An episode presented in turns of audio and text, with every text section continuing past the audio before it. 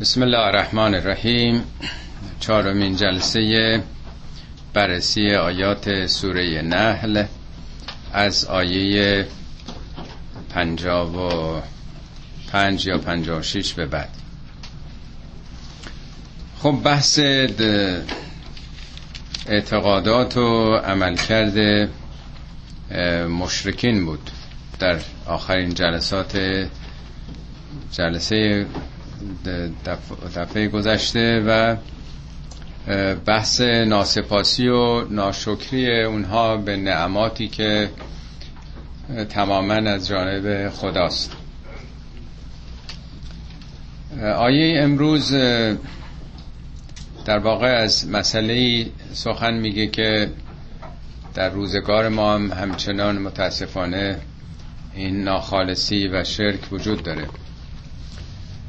مشرکین همینطوری که میدونید بارها هم بنده توضیح دادم منکر خدا نبودند، خدا رو کاملا قبول داشتند، ولی معتقد به واسطه بودند، به شفاعت بودند. بت‌ها میگفتن نماد فرشتگان هستند، فرشتگان هم دختران خدا هستند، اینا شفیعان ما نزد خدان، ها اولای شفعا اونا اندالله. و اعتقادم داشتن که ما که اینا رو عبادت نمی کنیم، ما نعبدهم الا لیقربونا الی الله زلفی، اینا وسیله تقرب ما برای برآوردن حاجاتمون به خداست، ما میخوایم به خدا ارتباط برقرار بکنیم، حاجاتمون رو مطرح کنیم، مستقیم که ما رو راه نمیدن به درگاه خدا، باید پارتی بتراشیم، باید واسطه ای باشه. واسطه هم که خب همینجوری خشک و خالی کاری نمیکنن، بنابراین بخشی از محصولات کشاورزی یا دامهاشونو وقف بت‌ها میکردن، یعنی نذر و نذوراتی داشتن، اوقافی داشتن، وقف میکردن قسمتی از اموالشونو، نذر میکردن. البته خب بت‌ها که چیزی نمیخورن، ولی مسئولین و متولیان بتکده بودن که این منافع رو میبردن. در واقع با توجه به آیات گذشته که یک سره درباره نعمات خدا بود که عرض کردم هیچ سوره‌ای در قرآن مثل این سوره درباره نعمات سخن نگفته، میگه با وجود این که همه چی از جانب خداست و یجعلون لما لا یعلمون نصیبا مما رزقناهم، یجعلون قرار میدهند، لما لا یعلمون، برای اون چیزایی که علم ندارن، برای این بت‌های سنگی و چوبی یا انسان‌های از دنیا رفته که در خاک هستند که هیچ آگاهی و خبری ندارند، چی رو قرار میدادن؟ نصیبا مما رزقناهم، بخشی از اون چی که ما بهشون رزق دادیم. برای چی؟ برای حاجاتشون، یعنی رشوه به کسان دیگه‌ای، واسطه‌هایی به جای خدا. رزق خدا داده، همه چی رو خدا داده، بخشیشو در آستان اونها یا قربانی می‌کردن. دیدین دیگه تو فیلم‌ها، حالا تنها عربستان هم نیست، کشورهای دیگه هم که این بت پرستی‌ها بوده همواره محصولاتی رو اونجا می‌ذاشتن، سبدهای بزرگ میوه و گندم و نمی‌دونم همه چی، به تصور اینکه خب اینا بالاخره به اونا میرسه دیگه. فقط زمان ما نیست که تو چای چمکران حاجاتو میندازن. وقتی تو این زمان مردم چنین باورایی دارن، خب طبیعتاً در 1400 سال پیش در یه نظام قبیله‌ای هم خیلی مطرح بوده. رزقی رو که ما دادیم بخشیشو نصیب اونها میکنند برای رسیدن به حاجاتشون. تالله لتسألن اما کنتم تفترون، به خدا قسم از این افتراهایی که میزنید بازخواست خواهد شد. افترا یعنی من درآوردی، یعنی بافته شده. این چیزا واقعیتی نداره در جهان، کسی دیگه به جز خدا عامل مؤثر نیست. اینا رو دکانداران دین، متولیان دین ساختن که از قبل اونا خودشون هم به یک جایی برسن دیگه. همیشه یه عده‌ای که کاری نمیکنن از طریق دین ارتزاق میکنن، دکاندار دین هستن، همیشه در طول تاریخ تو همه جا بوده. ببینید این آیه اول راجع به غایب داره صحبت میکنه. یجعلون، اونا قرار دارن میدند، لما لا یعلمون، چیزایی را که نمیشناسن، بتایی که اطلاع ندارن یا آدمای دنیا رفته که خبر ندارن. ولی این نیمه دوم میگه تالله لتسالون، نه شما سوال خواهید شد از آنچه که افترا میبندین. اینو اصطلاحاً بهش میگن صنعت التفات.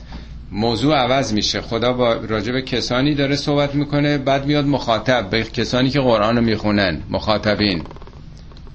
یعنی ببینین در گذشته این کارو میکردن، به خدا قسم شما از این افتراهایی که میبندید سوال خواهید شد. چقدر از مردم موقوفات خونه و زندگی و ملک و همه چیشون رو وقف میکنن، وقف امامزاده ها این برانبر. این اوقاف دست کی میرسه؟ اون کسی که از دنیا رفته از این ملک و آبادی ها سود میبره. کیا از این اوقاف، کیا از اون پولایی که تو ذریعه ها ریخته میشه سود میبرن؟ این پولا به اون بزرگواران میرسه که در زمان حیاتشون بزرگترین پرچمدارای توحید بودن، به شدت مخالف این قلوب و زیاده رویا و شرکا بودن. تمام این چیزا که بقعه های طلا و نمیدونم آینه کاری ها و روشنایی های فلان چلچراغ ها و سنگ های مرمر و این اباحتی که اینجا درست کردن، اینا به اونا چیزی میرسه؟ تو زندگیشون اونا اهل تبلیغ یه همچین چیزایی بودن. زندگی اونا که ساده ترین زندگی ها بود، از همه ساده تر بودن، ساده زیستی اونا مدلش بودن. حالا یه عده همه تصورشون اینه که ما این خرجا رو که میکنیم اینا آینده ما رو تضمین میکنن دیگه، خرج کردیم براشون دیگه.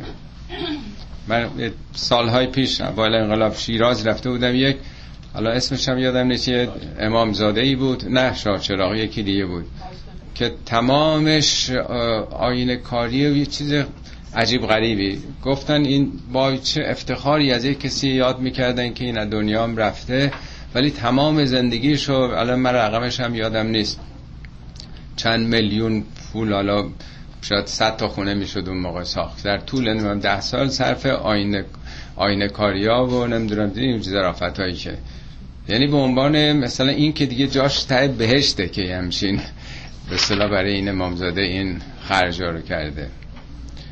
در واقع در یه چیز داره صحبت میکنه که همچنان هست، همه جای دنیا هم هست. تالله لتسالون اما کنتم تفترون، به خدا قسم از این افتراهایی که میبندین شما هم همچنین بازخواست خواهید شد. دیگه چی کار میکردن اونا؟ حالا میره باز ماضی، و یجعلون لله البنات سبحانه، برای خداوند سبحان، خداوندی که منزه از این حرفا، دخترانی قرار داده بودن. خدایی که اهل فرزند داشتن، همسر داشتن نیست. همطور که عرض کردم در اعتقادات مشرکین که بارها در قرآن مطرح کرده، یعنی که فرشتگان و دختران خدا میدونستن که اداره امور جهان به اونا سپرده شده. خدا شاهنشاه، رب الاربابه، او که تو این جزئیات نمیاد دخالت بکنه. اینا گرداننده جهانن. ما هم که فرشتگان رو نمیبینیم، دستمون نمیرسه، این بت‌ها نماد اونها هستن. و یجعلون لله البنات سبحانه و لهم ما یشتهون، و برای خودشون اون چیزایی که دوست داشتن، یعنی پسران رو. یعنی اگر چیزی رو خدا انتخاب کرده، دختران خدا برای خودش برگزیده، قاعدتاً پس مقام بالاتری باید داشته باشن دختران نزد خدا، چیزی که خدا انتخاب کرده. شما چطور حالا پسرها رو برای خودتون اختصاص میدین؟ در دیدگاه شما دخترها خارن، در خاک میکنید، پسرها که میتونن کار کنن، درآمد، دفاع بکنن، قدرت بیان تو اون دعواها و جنگایی که بوده. زنها رو، دختر رو برای خودشون دردسر میدونستن، گرفتارشون دائما در جنگ بودن، غیرتشون برمیخورده که دخترمون اسیر بشه یا فلان قبیله اسیر بکنه. برای اینو افتخار میدونستن تو ارزش‌های خودشون. ناخودآگاه در طول تاریخ به دلیل اینکه فرزند پسر از نظر اقتصادی به نفع خانواده بوده، طبیعتاً جایگاه مهمتری پیدا کرده.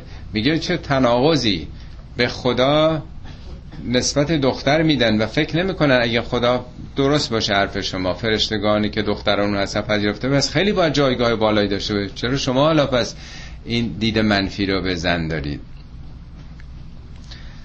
از جمله به اصطلاح دیدگاهشون نسبت به زن، اذا بشر احدهم بالانثى، وقتی به یکی از اینها بشارت تولد یک دختر داده میشه، ذل وجهه مسودن، چهرش سیاه میشه. وقتی آدم خشم میگیره انقدر مثل اینکه خون متوجه صورت میشه، رنگش تیره میشه. و هو کظیمون، یعنی جلو خودشون میخواد بگه کظیم کسی است که خشمشو فرو میخوره، یعنی آنچنان خشمگین و متاسف و ناراحت میشه مثل اینکه یک خبر فوق العاده بدی بهش دادن. یتوارا من القوم من سوء ما بشر بهی، سعی میکنه از همشهریانش، از قوم یعنی از مردم، پنهان بکنه این مسئله رو. یتوارا هم به معنای متواری شدن، یا خود رو پنهان کردن، یا این موضوع رو قائم بکنه کسی نفهمه، یعنی یه ننگی برای خودشون تصور میکردن.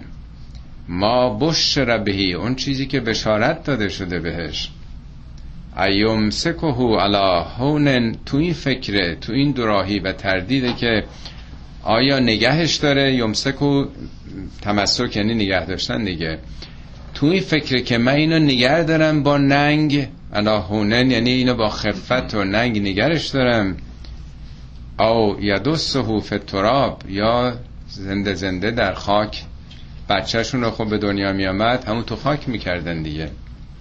یعنی بین این دوراهیه، این ننگو تحمل بکنم یا بهتره که تو خاکش بکنم از شرش راحت بشم. الا ساء ما یحکمون، وای چه بد حکمی میکنن، چه بد نظر و دیدگاه و داوری دارن. ببینید جالب اینجا میگه اذا بشر احدهم بالانثى، بشر بشارت از بشره میاد، میگن یه خبر خوب که میاد گل از گل طرف میشکافه، صورتش باز میشه، یعنی تولد دختر به عنوان یک بشارت مطرح کرده. تو آیه دوم میگه میخواد فرار کنه از این بشارت، نمیگه خبر، وقتی خبر بهش بدن کلمه بشارت رو آورده، یعنی چیزی که مایه انبساط خاطر و شور و شعف و خوشحالیه، چنین دیدگاهی دارن. وای بر این داوری، وای بر این نظرشون. بار قبل که این سوره رو 18 سال پیش بود مطرح می‌کردیم، یه بار دیگه خوندیم، اشاره کردم به یک داستانی، اونایی که بودن به خاطر دارن، داستان رو از پیامبر نقل میکنن که پیامبر در یک مجلسی نشسته بودند، مشغول خطبه و به هر حال ارشاد یارانشون بودن. در حین خطبه سخنرانی برای جمع، دو تا دختر بچه‌ای روزانوشون نشسته بودن، همینطور که صحبت میکردن اینا رو هم ناز و نوازش میکردن. حالا دخترانی کسی بودن یا خودشون بوده نمیدونم، من یادم نیست این موقع که خونده بودن، یعنی همزمان با صحبت دست مثلا به سر و روی اونها میکشیدن، میبوسیدن، میبوییدن اینها رو. یکی از اصحاب سخت به گریه میفته، خیلی منقلب میشه و میگن که چیه، چه خبره، چه اتفاقی افتاده؟ میگه هیچی، نه چیزی نیست. میگن نه آخه بالاخره من چیزی نگفتم، صحبتی نگفتم که گریه آور باشه. میگه نه مسئله ای نیست. هی اصرار میکنن و بالاخره میگه که خدا چه لطفی به ما کرد، چه رحمتی به ما کرد که تو رو به رسالت برگزید. من قبل از اسلام همسرم 9 بار فکر میکنم 9 بار وضع حمل کرده بود و اون موقع هم خب زیاد از این وضع حمل، هر سال وضع حمل میکردن. 9 بار دختر در واقع همسرم به دنیا آورد و من اینو در خاک کرده بودم. و آخرین بار که من در یک سفری بودم و همسرم حامله بود، وقتی که به دنیا آمد باز هم دختر بود، این رو توسط برادرش فرستاد به بادیه، به صحرا. و یه 4-5 سالی گذشته بود و بعد یه روز که وارد خونه شدم دیدم یه دختر بچه 5-6 ساله‌ای هست و گفتم این کیه؟ والا همسایه هاست. گفت که تو یادت چند سال پیش فلان سفر رفته بودی و من حامله بودم، بعد که آمدی گفتم بچه سخت شد؟ نه، این سخت نشده بود. ببین چه دست گلیه، حیف نبود اون 9 تا رو تو در خاک کردی.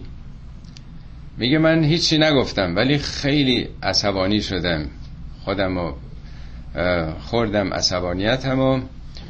بعد گفتم خب چه خوب، حالا من ببرمش گردش تو صحرا.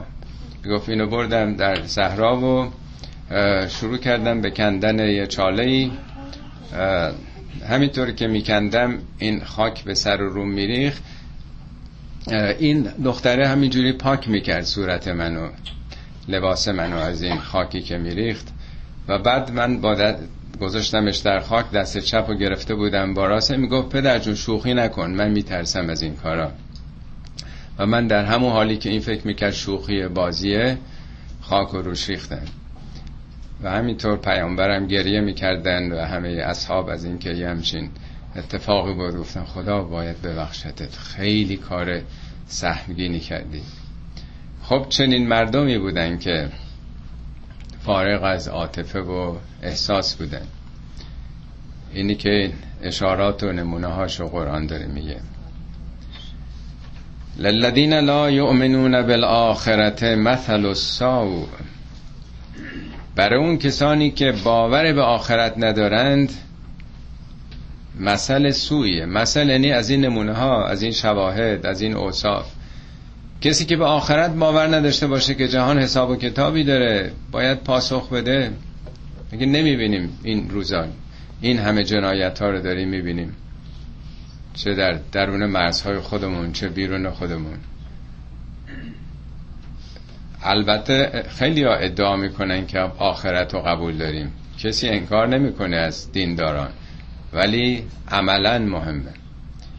خدا رحمت کنه مرحوم طالقانی رو، قبل از انقلاب یا عید قربان یا عید فطر بود، بیرون شهر رفته بودیم، مراسمی معمولا انجمن اسلامی مهندسین میگرفت و موقع ظهر بود. گفتیم که حاج آقا بفرمایید نماز هم جماعت بخونیم. گفت نه نمیخونم. گفتیم که چرا تو نمیخونی؟ گفت اگه یک گفت نه پشت سر من بخونید نه پشت سر کسی دیگه، اگر عالمی پیدا کردید که به آخرت اعتقاد داشت بخونید، اب نداره. ما خیلی تعجب کردیم کیه که انکار بکنه، منظورش این نبود که ادعا بکنه که قبول داره. البته بعد خود ایشون هم خوند، ولی خیلی حرفش پرمعنا بود. و یا خوندی پیدا کردید که آخرت رو قبول داشت پشت سرش نماز بخونید. اینی که میگه برای کسانی که به آخرت باوری ندارن خیلی از این حرفا، خیلی از این کارا پیش میاد. ولله المثل الاعلا. ولی برای خدا مثالهای اعلا هست، یعنی وصف عالی. اون چی که مربوط به خداست، ارزشهای متعالیه، خیلی میشه نمونه های آورد، خیلی میشه سخن گفت. و هو العزیز الحکیم. خدا عزیزه. عزیز یعنی صاحب عزت، یعنی شکست ناپذیر، و کارش هم رو حکمته. یعنی این نیست که یه عده‌ای همچی جنایت هایی کردند خدا زورش نمیرسیده. ما انتظار داریم که خدا جلوی همچی چیزایی رو بگیره دیگه. طبیعتاً در رژیم های سیاسی که زندگی کردیم، عادت کردیم، خب معمولاً یه قانونی، حساب و کتابی، دولت‌ها معمولاً بتونن جلو این کارا رو میگیرن. ولی چطور تو ملک خدا اجازه داده که بچهای بیگناه رو اینطوری در خاک بکنن؟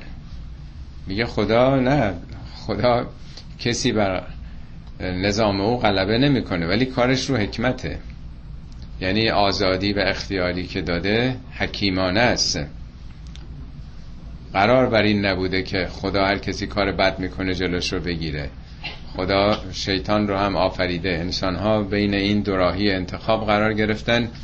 در این تضادها و تناقض‌هاست که ساخته میشن، انسان‌ها رشد میکنن. خود انسان‌ها باید غلبه بکنن بر این جهالت‌ها. خب چون یک همچین جنایتی مطرح شد و بسیار عاطفه رو جریحه دار میکنه که چه میکردن انسان ها و چه میکنند همچنان، آیه بعدیش در واقع در همین ارتباط و فلسفه این رو توضیح میده. ولو یؤاخذ الله الناس بظلمهم، اگه قرار بود که خداوند مردم رو به خاطر ظلمشون بگیرتشون، مؤاخذه کنه. اخذ یعنی گرفتن دیگه، یعنی بلا فاصله نتیجه عملشون رو ببینند. ما ترک علیها من دابتن، جنبنده‌ای در روی زمین باقی نمیموند.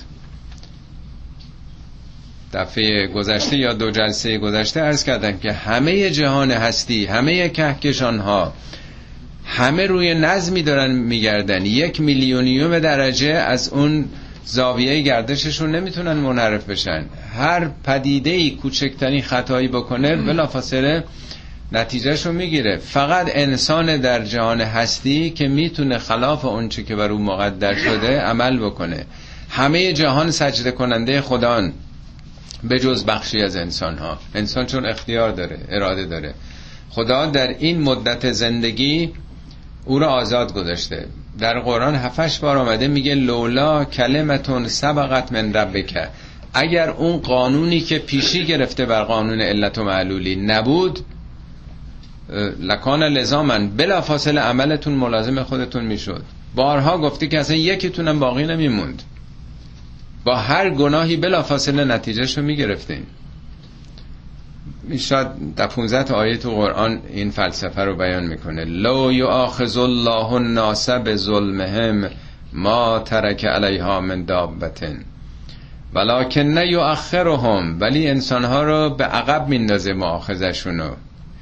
تا کی؟ الی اجل مسمی، تا اجل، اجلی که نام برده شده است، اجلی که معلومه. یه عمری 90 ساله، 100 ساله، 80 ساله، بالاخره یه سرآمدی داره عمر هر کسی. یعنی تا پایان عمرش انسان آزاده. چقدر دیکتاتورها بودن که صدها هزار نفرم کشتن، میلیون هم داریم دیگه. استالین رقم بالاتر از 5-6 میلیون حزب کمونیست شوروی در همون اوایل اینا کشتن دیگه.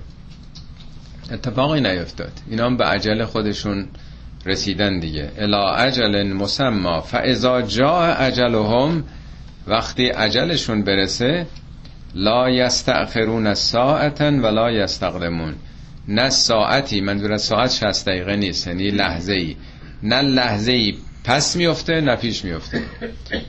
یعنی وقتی که به طور طبیعی برسه به اون، حالا اجل تو دنیاست یا اجل عذابشون، هر چی هست، یعنی اینا همه مقدره، همه اینا حساب شده است در نظام خدا. خب این یه آیه ظاهرا حالت جمله معترضه داشت. این وسط یه مرتبه فکری به ذهن آدم خطور میکنه. یه سوال مقدری است که پاسخش باید داده میشد. پس چرا خدا نمیگیره جلو اینا رو؟ چرا دستشون رو نمیگیره؟ بله، اگه قرار بود دستشون رو بگیره جنبنده باقی نمیموند. حالا برمیگرده به دنباله همون بحث. این وسط این سبک خاص قرآن دیگه، مرتب مثل این که با آدمای زنده سر و کار داره و مرتب با فکر اونا رو میخونه، پاسخ ذهنیشون رو میگه. و یجعلون لله ما یکرهون و تصف السنتهم الکذب. یجعلون قرار میدهند، لله برای خدا، ما یکرهون اونچه که کراهت دارن. یعنی خودشون نسبت به مؤنث، نسبت به دختر کراهت دارن، ولی برای خدا اون رو قرار میدند. و تصف السنتهم الکذب، زبانشون دروغی به خدا نسبت میده. تصفو یعنی وصف میکند السنتهم زبانشون چیچی رو کذب. این واقعیتی نداره که خدا فرزند داشته باشه، چه پسر چه دختر، اصلا شأن خدا اجل از این است، خداوند منزه از این، خداوند سبحانهو. یه دروغی را که خودشون بافتن دارن به خدا نسبت میدن و مدعی میشن که ان لهم الحسنا، نه ما افکارمون، ما رفتارمون، ما عملکردمون عالیه، برای ما نیکویی هست. حالا بعضیا گفتن حسنا اینجا در برابر ما یکرهون، یعنی دختر اونا برای خودشون قرار دادن، پسر رو برای خودشون، ولی حسنا یعنی نه ما هیچ اشکالی نداره، این شیوه ما بسیارم خوبه، هیچ عیب و ایرادی نداره. لا جرم ان لهم النار و انهم مفرطون، بی تردید مسلما آتش برای اونها خواهد بود. و انهم مفرطون، مفرط کسی که پیشی گرفته، پیشتازه بر این کار، خودشون در واقع جلوی جهنمی ها دوزخی ها خواهند بود. آیه بعدم باز در واقع یک نوع پاسخ به اون چیزی است که تو ذهن ما ممکنه خطور بکنه که آخه چرا خدا جلوی این کارا رو نمیگیره؟ این چه جهانیه که این همه ظلم درش هست، اجازه داده میشه که این جنایت ها درش انجام بشن؟ تالله لقد ارسلنا الی امم من قبلک، خدا داره به خودش قسم میخوره، به خدا قسم ما برای همه امت‌های قبل از تو رسولانی فرستادیم، ما همه اینا رو گفتیم. خیلی جالبه ها، این سوگند خود خداست. تالله مثل بالله مثل والله هست. تالله لقد ارسلنا الی امم من قبلک، ما فرستادیم. فزین لهم الشیطان اعمالهم، ولی شیطان اعمال اینها رو برای خودشون زیبا جلوه داده، تزیین کرده. یعنی اینا نه به عنوانی که کار بد داریم میکنیم، اینی که دخترش رو زیر خاک کرده استدلالشون این بوده که چون دائما عرض کردم اینا دائما در حال غارت بودن، قبایل اینا که شهرنشین نبودن، اینا که زندگی درست حسابی نداشتن و دختران اسیر می شدن. می گفته این ننگه برای خانواده ما، برای قبیله ما، این افتخار اینه که مثلا ما اسیر نداده باشیم. حتی همکنون هم هست، نمیدونم من 5-6 ماه پیش، یک سال پیش یادتون هست یا نه، تو پاکستان از همین قبایل بودن که یه پسری از اون مثلا ده روستای پایینتر، نمیدونم قبیله پایینتر، با یه دختری از اون قبیله بالاتر مثلا رفت آمدی پیدا کرده بود، برای تنبیه اون قبیله پسرها رو کشتن. اون دختر مال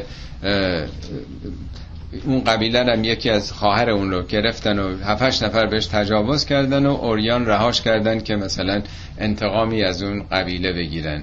اینا در واقع هنوز میبینیم که در خیلی جای عقب افتاده توی دنیا این به اصطلاح خشونت ها و این جهالت ها وجود داره. میگه شیطان این کارا رو خوب براش جلوه داده. همه این کسانی که جنایت میکنن خودفریبی میکنن، خودشونو گول میزنن. تو قرآن این داستان یوسف رو یادتونه که برادرها میگه وقتی شورا کردن دور هم نشستن گفتن که خب مشکل ما این یوسفه، عصا ما رو خورد کرده، پدرمون توجهش به این زیادتر از ماست، ولی ما داریم کار میکنیم، چوپانی میکنیم. به این نتیجه میرسن اون رو ضربه نیستش بکنن، میگن و تکونو من بعدهی قومن صالحین، ما بذار اینو بکشیم خیالمون راحت باشه، بعد از اون آدمای صالحی میشیم، یعنی نظر و نیازی میکنیم و نمیدونم به فلان امامزاده اگه معتقد بودن مثلا نظوراتی برای اونجا میکنیم. همیشه آدم خودش رو راضی میکنه با اون چیزی که دلش میخواد بکنه. یاد اولین جنایتی که انجام شده در تاریخ بشر، اون چیزی که قرآن میگه هابیل و قابیل، جریان کشته شدن هابیل توسط قابیله. قابیلم رو حسادت میگه چرا قربانی تو پذیرفته شده مال من نشده، لقتلکم، من تو رو حتما میکشم. اون میگه اگه تو دستم دراز کنی منو بکشی، من دستمو دراز نمیکنم تو رو بکشم، من از رب العالمین میترسم. پس همیشه یعنی برادر کشی هم به این راحتی میتونه توجیه بشه. البته بعد که قابیل میکشه پشیمان میشه و ولی دیگه چه سود از پشیمانی. پس این نقش شیطانه که خداوند به اون میدان داده. خود این یه سناریوست که در این جریان انسان ها ساخته میشن.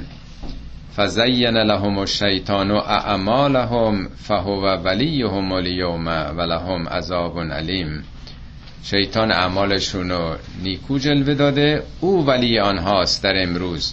حالا امروز یا منظور دنیاست یا منظور آخرته. یعنی بالاخره تو دنیا سرپرستشون اینه، اون به اون سمت میبره. ولهم عذاب علیم، عذاب دردناکی خواهند داشت. خب حالا از گذشته برمیگرده به زمان پیامبر، معاصرین پیامبر. و ما انزلنا علیک الکتاب الا لتبین لهم الذی اختلفوا فیه و هدی و رحمة لقوم یؤمنون. ما این کتابو بر تو نازل نکردیم الا لتبین لهم الذی اختلفوا فیه، جز برای این که در اون اختلافاتی که مردم دارن تبیین بکنه، روشن بکنه مشکلات رو. و هدی و رحمة لقوم یؤمنون، و راهبر باشه و رحمتی باشه برای مردمی که ایمان میارند. حالا این تبیین اختلافات عمدتاً در قرآن درباره اهل کتاب گفته. نقش قرآن و نقش پیامبر و رفع اختلافات امتهای پیشین، بارها تو قرآن این کلمه در مورد اونا آمده. به نظر میاد این تبیین اختلافات مربوط به یهودیا و مسیحیا باشه.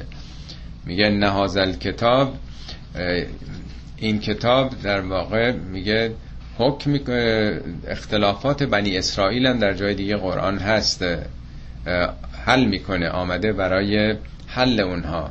یا یه آیه خیلی معروفی هم هست میگه این اهل کتاب، یهودیان، مسیحیا، اگر از این رسول نبی امی که یجدونه مکتوبا فی التورات و الانجیل که در کتاب تورات و انجیل هم آمده ازش تبعیت بکنند، میگه یزع عنهم اسرهم، این بار سنگین فرهنگ های انحطاطی رو از پشتشون برمیداره. یزع عنهم اسرهم و الاغلال التی کانت علیهم، این چیزا که دست و پاشونو گرفته. الی آخر مفصله که یکی از نقشاش اینه که براتون توضیح میده این چیزا که درش اختلاف دارید، که عیسی خودش خداست، پسر خداست، اقنوم سوم، سایه خداست. این همه هنوزم این اختلافا هست. یعنی این کتاب رافع اختلافات اونها هم هست. همچنین برای هر کسی که ایمان بیاره هدایت و رحمت. خب از آیه بعد یک سلسله دیگه از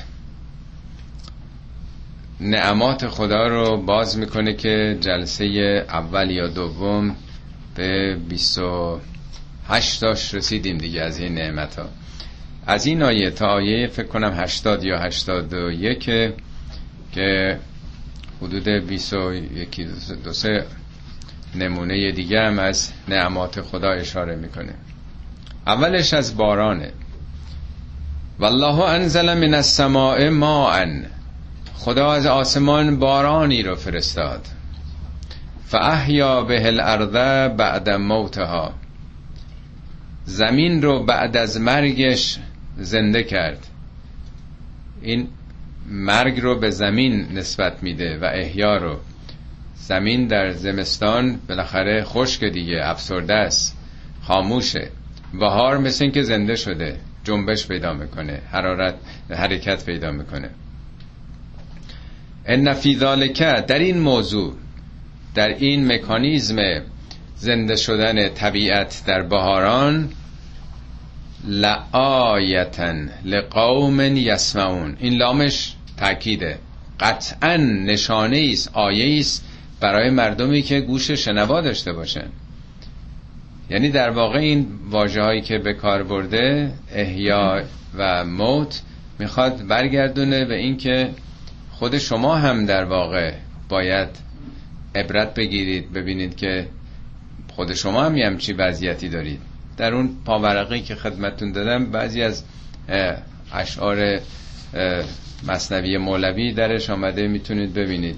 میگه این بهار نو ز بعد برگریز هست برهان وجود رستخیز. بهار نو بعد از اینکه برگ درختان ریخته میگه هست برهان وجود رستخیز، در بهاران آن سرها پیدا شود، هرچه خوردست این زمین رسوا شود.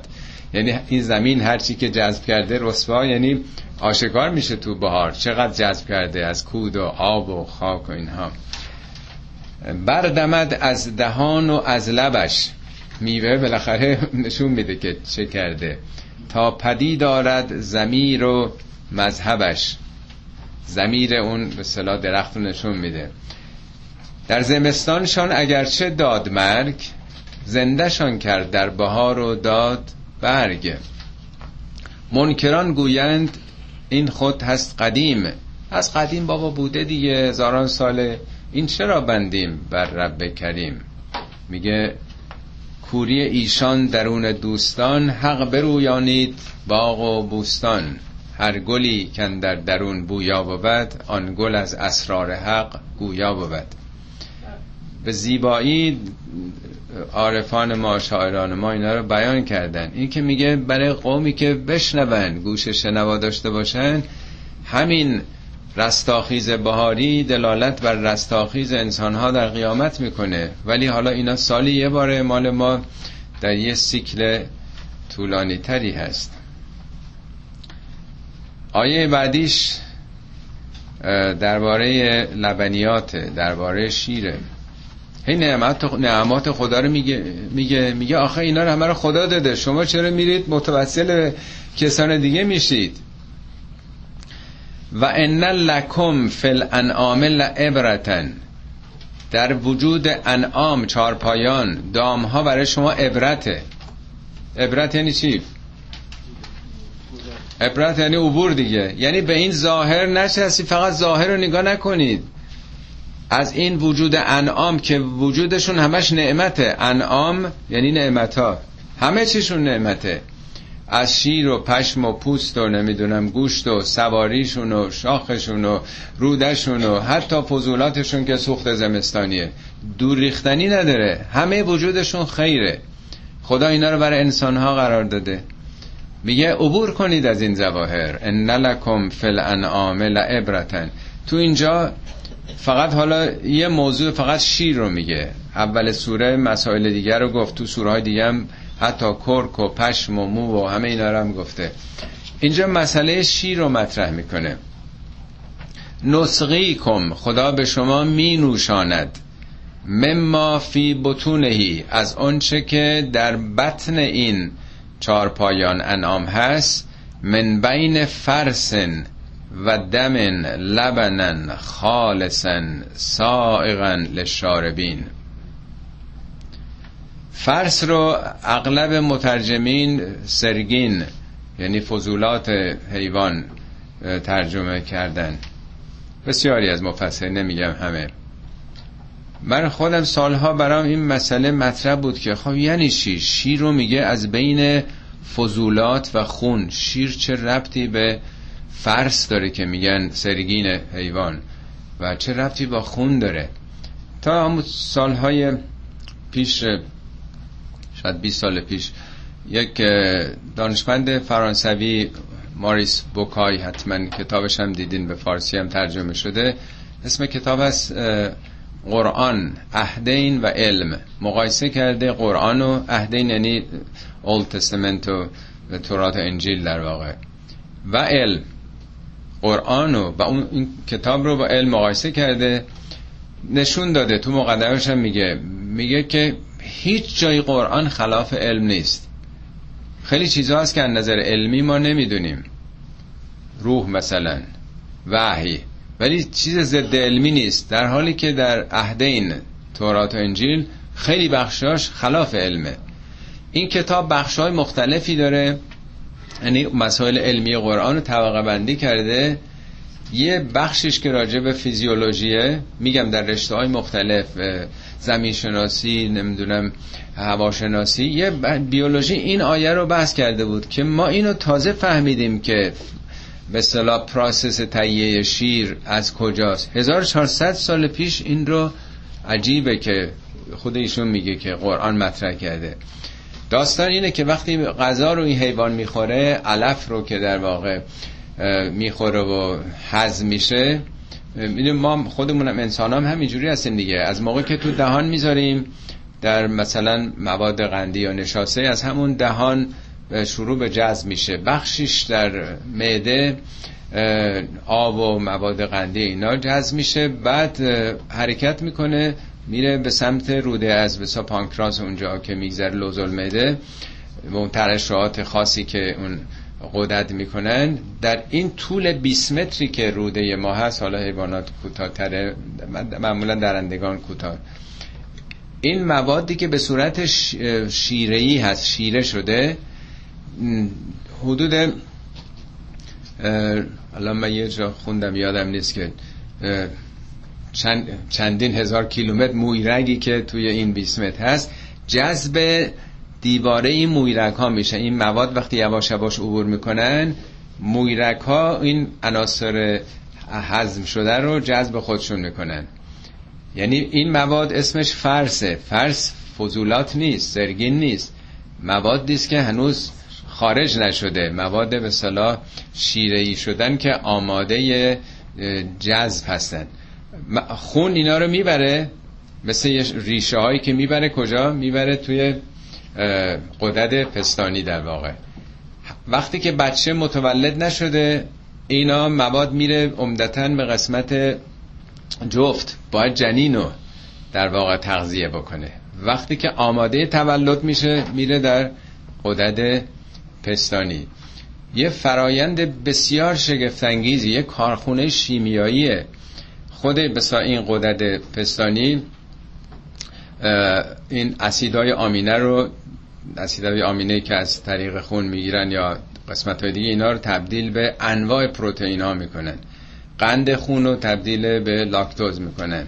از به اصطلاح پلاسمای خون هم انواع ویتامین ها رو میگیرن، همه ویتامین ها رو، فسفات ها رو میگیرن، نمک به اصطلاح طعام رو میگیرن. بسیاری از موادی هم که تو خون نیست، در واقع خودشون با این فعل و فعالات اینا رو تولید میکنن. هر یه لیتر شیری که در پستان گاو یا گوسفند هرچی هست تولید میشه، 500 لیتر، هر یه لیتر شیر 500 لیتر خون هی آمده و رفته. یعنی از 500 لیتر خونی که هی داره سیرکولیت میشه، یه لیتر شیر داره تهیه میشه. ببینید چه کارخونه ایه که از بین اون مواد خمیری، موادی که اون شکل هنوز دفن نشده است که رنگ تیره داره و خونی که قرمزه، یک شیری که میگه لبنن خالصن، خالص از همه این رنگ و بوها و چیزای دیگه است، سائغن خوش‌طعمه. حالا این شیرایی که پروسس میشه امروز دیگه بگذاریم، ولی شیر طبیعی، شیری که در واقع مادر تولید میکنه برای فرزندش، این دیگه به دهان او بهترین غذا است. تا متولد میشه میره سراغ او، هیچ چیزی براش خوش‌طعم‌تر، خوشبوتر و لذیذتر از اون نیست. سائغن خالصن سائغن للشاربین. حالا جالبه که این شیر اولی که بچه به دنیا میاد، میگن آغاز دیگه نیست، شیر اول مادر، میگن حتما مادرها اون یکی دو ماه اول یا یکی دو هفته اول حتما شیر بدن. تمام اون در واقع تضمینای بهداشتی که خود مادر داره از طریق به اصطلاح اینکه بیماری هایی که بهش مبتلا نشه، همه اونا منتقل میشه، غلیظ‌تره و خیلی موادش بیشتره. یواش یواش که بچه بزرگتر میشه، ترکیب شیرم عوض میشه دیگه، نیازی به اون در واقع جنبه‌های تقویتی نداره. یکی از نعمات فوق‌العاده خداست که اگه درش آدم دقت بکنه که این چه مکانیزمی، از کجا فرمان میگیره و چگونه چنین غذای حاضر آماده ای رو برای طفل آماده میکنه. تنها طفل هم نیست، وقتی بچهش به دنیا بیاد انسانهای دیگه هم مصرف میکنن دیگه.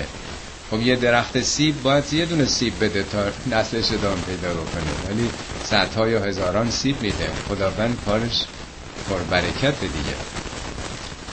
خب این یه نمونه. بعدیش و من ثمرات النخیل و الاعناب تتخذون منه سکرا و رزقا حسنا. از ثمرات نخیل، ثمرش میشه خرما، و اعناب یعنی انگور، یعنی از خرما و انگور تتخذون منه سکرن، ازش شما شراب میگیرید. سکرن مسکرات عربیه، شراب هم البته کلمش عربیه، یعنی چیزی که آدم مست میشه، چیزای مست کننده میگیرید. خودش شراب یعنی هر چی که آدم مینوشه، یعنی در واقع تولید مواد مست کننده میکنید.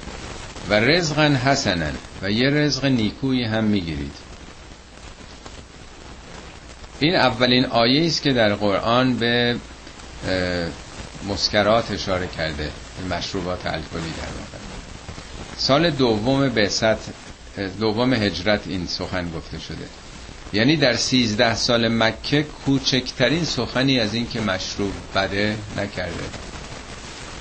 اینجا در برابر یه سال مسلمانان رو قرار داده، مخاطبین رو، میگه شما شراب میگیرید، ازش مسکرات میگیرید، یه چیز خوبم میگیرید. یعنی از شراب بد نگفته، از مثلا مسکرات، از رزق دیگه خوب گفته. یعنی در واقع شیره هم میگیرید، سرکه هم میگیرید، کشمیش هم میگیرید. اونا رو گفته نیکوت برای که تو جامعه سوال مطرح بشه، شراب که از همه چی بهتره، چون اینا عادت داشتن. چرا خدا از این تعریف نکرده، از اون یکی تعریف کرده؟ این یه اشاره رو در سال دوم هجرت، میشه 15 بعد از 13 سالی که بعثت بوده. اینا 10 سال هم تو مدینه بودن دیگه، در سال دومی که تو مدینه تازه داره میگه. آیه بعدیش میره سال 8، یعنی 2 مونده به رحلت پیامبر. میگه پیامبر از تو سوال میکنن راجع مسکرات، قل فیهما منافع للناس، بگو منافعی برای مردم داره، و اثمهما اکبر من نفعهما، ولی ضررش، گناهش بیشتر از نفعشه. باز اونجا هم نمیگه مصرف نکنید، میگه چرا. این چقدر درس جالبیه که آدم از هر چیزی میتونه اون جنبه‌های مثبتش هم مطرح بکنه. بالاخره برای مردم این منافعی داره دیگه، خوش میشن، دور هم میشینن، گپ میزنن و درد و غمشون فراموش میشه. بیخود که نیست میرن دنبال این کارو. میگه منافعی برای مردم داره. سال 22 یعنی یه سال دیگه پیامبر بعد از دنیا بره، اونجا هم باز همینو مطمئنه، یا ایها الذین آمنون، ای کسانی که ایمان آورده اید. ببخشید قبلیش این سال 8 گفتم، اولینه میگه که لا تقربوا الصلاة و انتم سکارا، به نماز نزدیک نشید موقعی که مستید، حتی تعلموا ما تقولون، شما باید بفهمین چی میگید. بازم نمیگه مست نکنید، میگه موقع نماز مست نباشید. آخه باید بفهمید، مست که نمیفهمه چی میگه. خب آدم اگه روزی 5 مسلمان‌ها نماز میخونن، اگه بخواد یه ساعت قبلش، یعنی دیگه اصلا براش از نظر زمانی خیلی خیلی محدود میشه، کی میتونه دیگه این نصف شب موقعی که میخواد بخوابه. که آیه 3 همونیه که عرض کردم، میگه منافعی داره. آخریش میگه، آخرش که دیگه سال آخره، میگه یا ایها الذین آمنو ان الخمر والمیسر والازلام رجس من عمل شیطان فاجتنبوه. قمار و بخت‌آزمایی و نمیدونم مشروبات، اینا کار شیطانیه، ازش دور بشید. شیطان میخواد بین شما دشمنی بندازه، یعنی آدمایی که مست میکنن دعواشون میشه، رقابت‌ها به وجود میاد و از یاد خدا شما رو غافل میکنه. اون وقت دنبالش میدونیم چی میگه؟ میگه ان تولیتم، حالا اگه خواستین پشت بکنید به این دستور. انتظار دارین چی بگه؟ میگه پدرتون در میارم.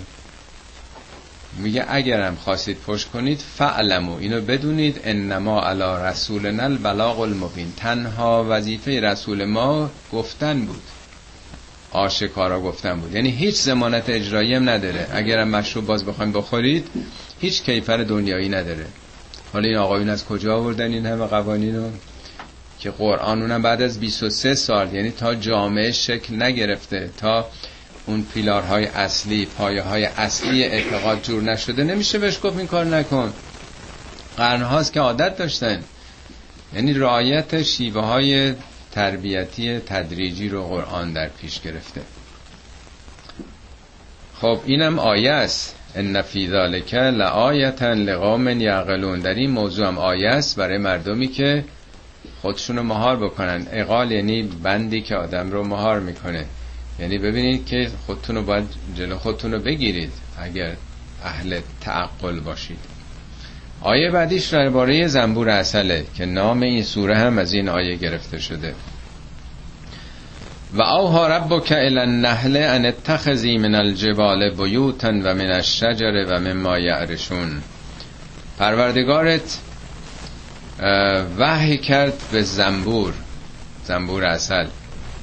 این وحی فقط به انبیا و اولیا که نیست، خدا به کوه هم وحی میکنه، به آسمان هم وحی میکنه، به مادر موسی هم وحی یعنی به هر حال یک نوع الهامی، نه اون سخنی که شما با گوشتون میشنوید. خداوند به زنبور عسل وحی کرد. البته زنبور حدود 4500 نوعش تا حالا شناخته شده است. حالا که میگم نه، یعنی تا 20 سال پیش بنده خونده بودم، اینم انواع مختلف داره. ان اتخذی من الجبال بیوتا که خانت رو در شکاف کوه ها بگیر. خب عسل اگه دم دست باشه همه حیوانات میخورن دیگه، باید بره در بلندی ها. معمولا به طور طبیعی در لابلای سنگ ها، شکاف کوه هاست. یه بارم اشاره کردم، دوستانی که در اهل آذربایجانن میدونن در اردبیل اون طرف ها، سبلان، لای این شکافاش خیلی اونجا زنبور فراوانه و این روستایی‌های اونجا سبدشون و ظرفاشون رو میبرن تابستون که هوا خیلی گرم میشه، سرازیر میشه، چکه چکه میذارن پر میشه. هوا از یه حدی که میره بالا. خب من الجبال بیوتن و من الشجر، یا بالای درخت ها، یا مما یعرشون، در اون چی که انسان ها حالا داربسته یا خونه های بلنده، یعنی پایین نباشه، دم دسترس، ببر در یه جای بلندی. ثم کلی من کل ثمرات، سپس از همه ثمرات. حالا ثمرات هم شهد گل میتونه باشه و علاوه بر اون شهد گل معمولا اون دم اون برگ و یا اون تخمدان گل و یا خود میوه رو هم که شیرین باشه بعضی از زنبورها تغذیه میکنن از اون برای مصارف مختلف، برای گرده حتی از اون قسمت ها میگیرن. میگه از همه در واقع گل ها. فسلکی سبل ربک ذللا، و بعد حرکت کن در اون راه های پروردگارت، راه هایی که برات هموار شده. زنبور عسل خودش 2-3 تا از اون شهد گل ها رو بخوره سیر میشه، ولی در ساعت حدود 250 بار 250 تا شهد گل متوسط میشینه و 2-3 تاش خودش سیر میشه. و در نظر بگیرین از صبح که میره بیرون و میاد چند دفعه باید بره و بیاد و هر دفعه چه مقدار میشه که ما خیلی راحت وقتی که یه قاشق عسل برمیداریم نمیدونیم محصول کار چه مدت عسله. این زنبور عسله راه های مختلف از کجا حالا میره تو جنگل، این همه درخته، چطور گم نمی کنه راهشو؟ چه نویگیتوری داره که میدونه که چه مسیری بره، از چه زاویه‌ای بره؟ لااقل برای من روشن نیست، نمیدونم از کجا مسیرشو تعیین میکنه که هیچ وقت اشتباه نمیره. معمولا زنبوردارام صدها جعبه اونجا گذاشتن، اشتباه هم نمیره، میدونه کجا بره. اینا قدرت بیناییشون خیلی بیش از ماست، خیلی رنگی‌تر هم زنبور و هم حشرات دیگه جهان رو میبینن، میتونه تشخیص بده چه موادی هست. میگه چیزی که پیدا میکنن، یخرج من بطونها شراب مختلف الوانه، از شکم زنبور عسل شرابی، شراب نه به معنای شرابی که ما تو فارسی میدونیم، شراب این چیز نوشیدنیه دیگه، اولش خیلی رقیقه دیگه، به تدریج با موادی که دارن یه مقداری حالت اصطلاح سفتر پیدا میکنه که جریان پیدا نکنه بریزه.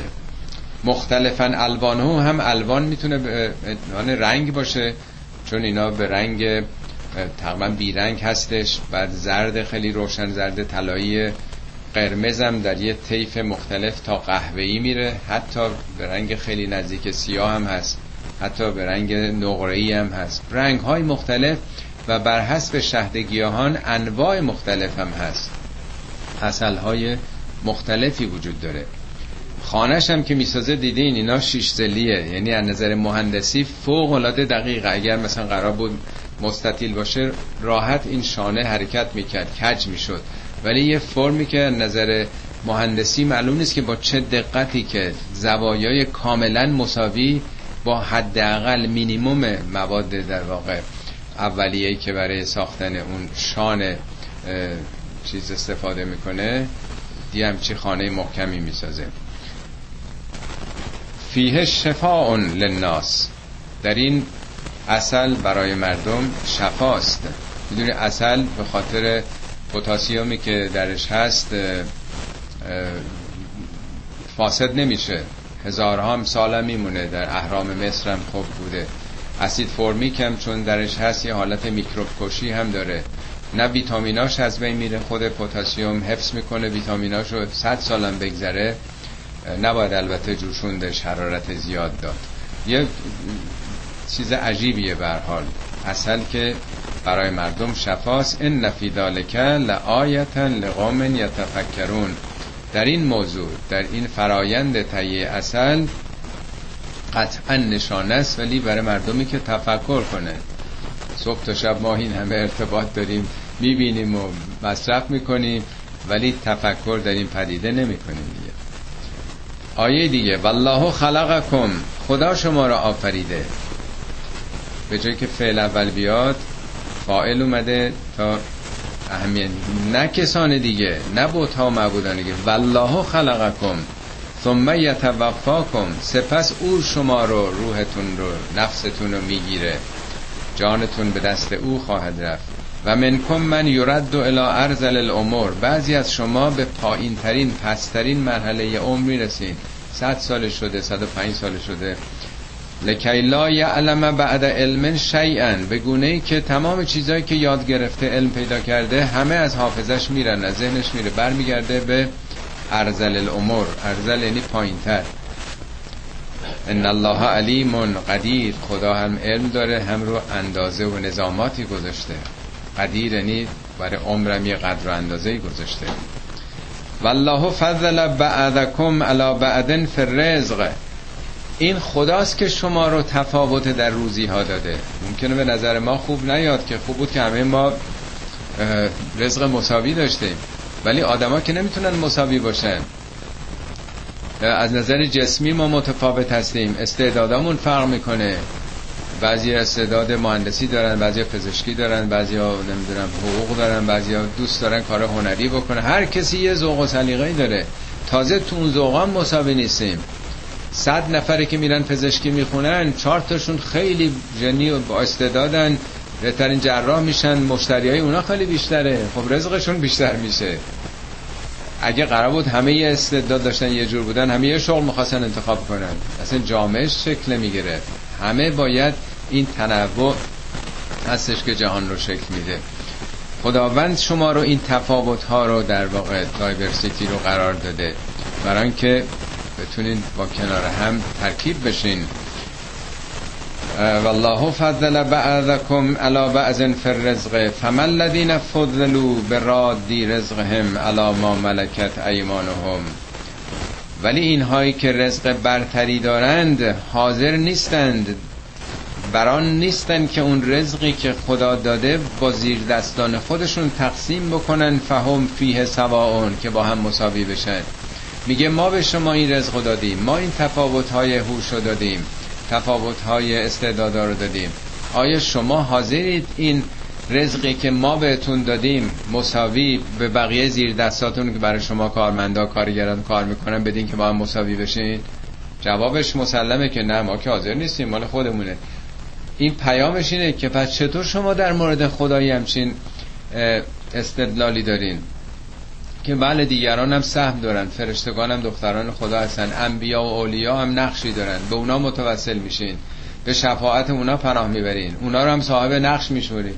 خودتون حاضر هستین این کارو بکنین، چطور در مورد خدا این مسئله رو نمیفهمید؟ افب به نعمت الله یجحدون، آیا نعمت خدا را انکار میکنید که همه رو او داده؟ چرا سراغ کسان دیگه میرید؟